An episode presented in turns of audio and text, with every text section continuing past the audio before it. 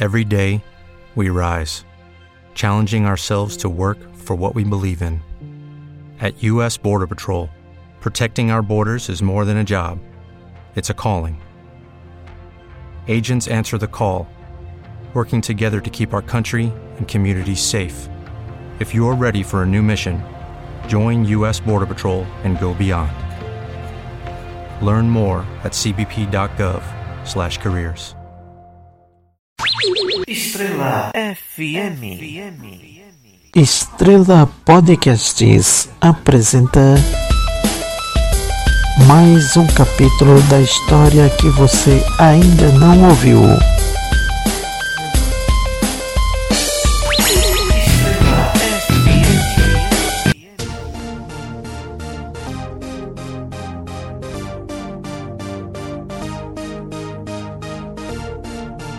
Eu sabia que assim que ela terminasse de contar a sua história, ela ia querer saber da minha. E eu não estava a fim de contar. Mas mesmo assim, decidi ouvir e ela veio assim começou. Como eu falei para você, eu vim morar com minha tia aqui em Santos, em São Paulo. Sair da minha terra natal, que era Patos na Paraíba, com 17 anos. Só consegui viver oito meses aqui em Santos. Mas uma terrível tragédia destruiu para sempre o meu sonho, deixando uma marca terrível que foi a perca da minha tia. Era noite do dia 15 de março de 1979 e essa data jamais vou conseguir esquecer. Fomos dormir por volta das 11 horas da noite. E nessa noite, chovia bastante em Santos. Por volta das duas horas da manhã, desabou uma represa não sei de onde e invadiu a nossa casa derrubando tudo. Minha tia e eu ficamos soterradas até que o corpo de bombeiro veio e conseguiu me tirar ainda com vida, mas a minha tia, infelizmente, estava morta embaixo dos escombros. A água levou tudo: roupas, documentos e tudo que a gente tinha. Fui levada para um hospital, pois não conseguia falar, estava quase morta. Como saber o meu nome? Como saber de onde eu era? Como saber a minha identidade se a água tinha levado todos os meus documentos? Minha tia foi sepultada como indigente, pois também não tinha os documentos de identificação. Os vizinhos a conheciam, mas não sabiam o seu nome nem de onde era. Passei quatro meses naquele hospital e quando sair, não tive mais como entrar em contato com a minha família, de Patos, Paraíba. Fui obrigada a viver na rua, pois não tinha para onde ir. Tentei várias vezes entrar em contato com a minha família, mas infelizmente eu não conseguia. Encontrei uma boa família que morava na rua, mas trabalhavam honestamente catando lixos recicláveis na rua. Aí eu fiquei com eles até agora. Graças a Deus, nunca precisei roubar de ninguém, nem me prostituir, e nem usar drogas e essas coisas erradas que a gente vê por aí. Mas mesmo assim, eu vi de perto a vida das outras garotas que viviam na rua, mas não tinham a mesma sorte, infelizmente. Hoje, graças a Valmir, eu deixo a vida da rua, mas de cabeça erguida. E torço para que você encontre Manu. Graças a Deus, ela não perguntou sobre o meu passado. Agradeci a parte por me contar a sua história, deixei os dois e sair para a rua em busca de Manu e sua mãe. Coloquei vários disfarces no carro e saí. Seguindo a orientação de Patty, fui procurá-la em outra favela, pois era quase certeza que ela estivesse mudado para outra favela. Mas ao sair, dei de cara com Celso e sua turma. Eles começaram a me seguir, eu tive que me disfarçar de mulher para me livrar deles.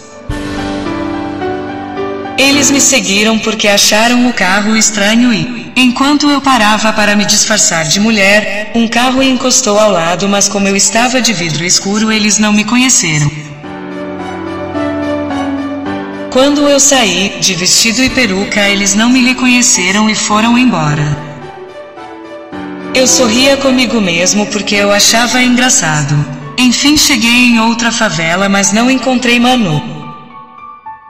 Tive que entrar em ação sem a presença de Valmir porque quatro traficantes tentavam arrastar um menor. Mesmo disfarçado de mulher, pulei como um gato em cima de um deles que já foi logo rendido e serviu de refém para desarmar os outros e soltar o menor. O mais engraçado era que o menor me agradecia, me chamando de senhora. Consegui amarrar os quatro traficantes, chamei a polícia em um telefone público e fui embora para que ninguém descobrisse quem eu era. E assim, sair para outra favela, a fim de encontrar Manu. Passei a noite inteira de favela em favela correndo riscos, à procura de Manu. Mas nem sinal do paradeiro daquela garota e nem da mãe dela.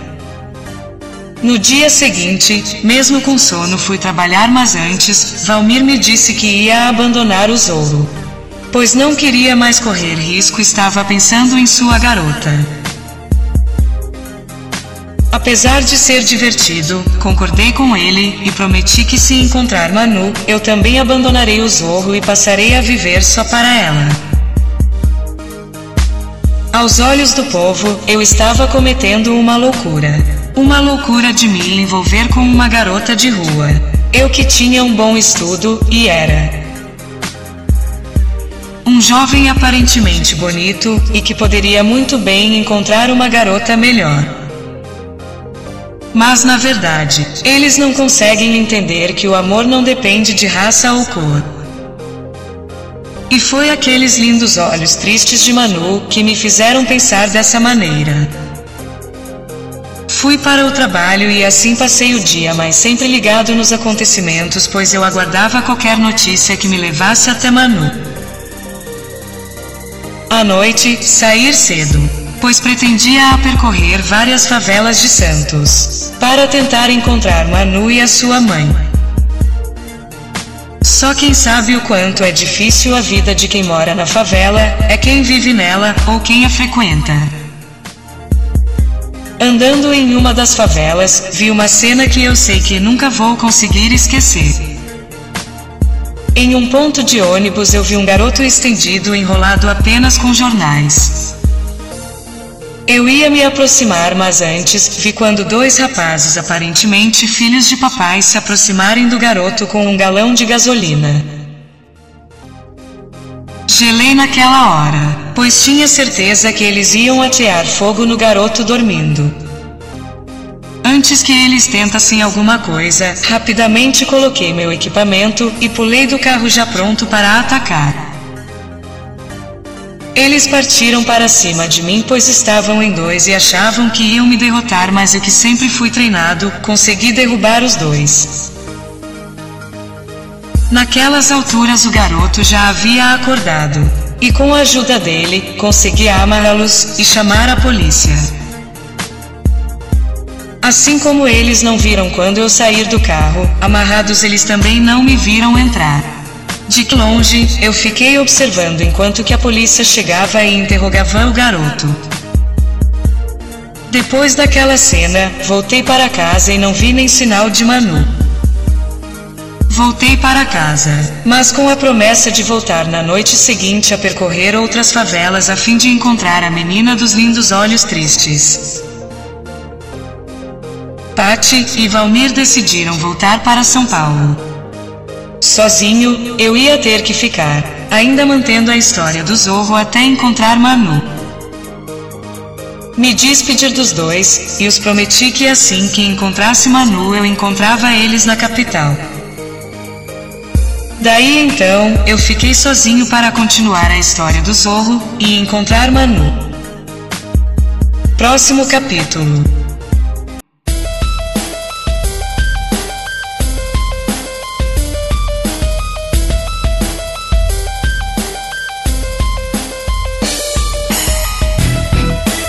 Ouça amanhã mais um capítulo da história que você não ouviu. Estrela Podcasts.